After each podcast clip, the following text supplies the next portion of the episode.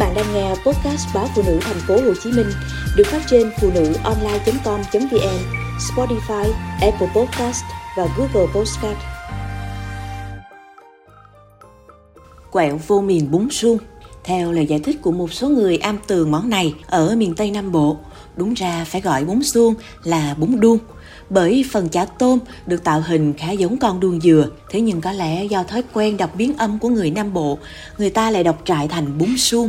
Vả lại, thành phần món bún suông không chỉ có chả tôm mà còn rất nhiều nguyên liệu bổ dưỡng khác như giò heo, ba rọi heo luộc, huyết heo, tôm luộc, thịt vịt luộc, vân vân. Vĩnh Long, Trà Vinh, Tiền Giang, Thành phố Hồ Chí Minh đều có bún suông và nổi danh với món bún lạ này từ rất lâu. Trong đó mùi vị muỗng nước lèo từ tô bún suông Trà Vinh thật rất khác biệt, thơm thoang thoảng mùi tương cùng độ chua nhẹ của bột me chín, hương vị ấy như mời gọi cơn thèm ăn ập đến. Trong khi món bún chả tôm hình con đuông ở xứ bún nước lèo khoái rũ giò heo, thịt heo ba rọi, tôm thẻ luộc, thì bún suông Gò Công lại kết thịt vịt cỏ.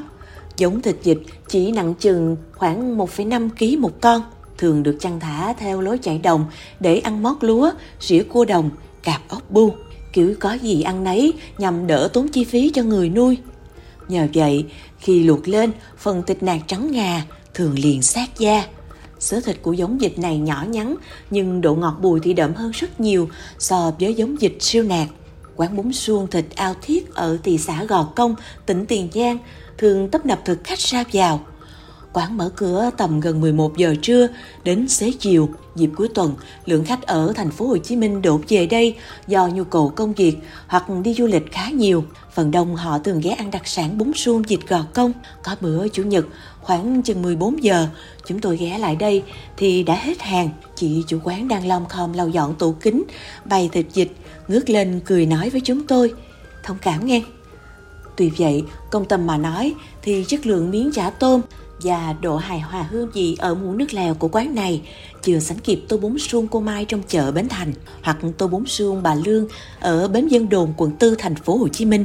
Mỗi sáng từ 6 đến 9 giờ, bà Lương bán được khoảng từ 5 đến 6 kg chả tôm. Cái quán vỉa hè với 5-6 bộ bàn ghế nhựa của bà trông giống như một điểm bán hủ tiếu gõ bình dân. Vậy nhưng tuổi đời của quán tới nay đã gần 30 năm. Theo chia sẻ của bà Lương, thứ tạo nên vị ngọt thanh lẫn béo nhẹ và mùi thơm đặc biệt cho nồi nước lèo của bà gồm có tương hột, nước mắm, cua mực và mỡ heo. Nhờ vậy, khách mối của quán không chỉ ở quanh khu vực quận 4, quận 1 mà còn ở tận Thủ Đức, chợ đầu mối Bình Điền, vân vân. Đa phần khách ở xa đặt mua bún suông của bà qua các ứng dụng mua bán hàng qua mạng, cũng như chủ của hàng chục món bún đặc sản ba miền khác ở thành phố Hồ Chí Minh.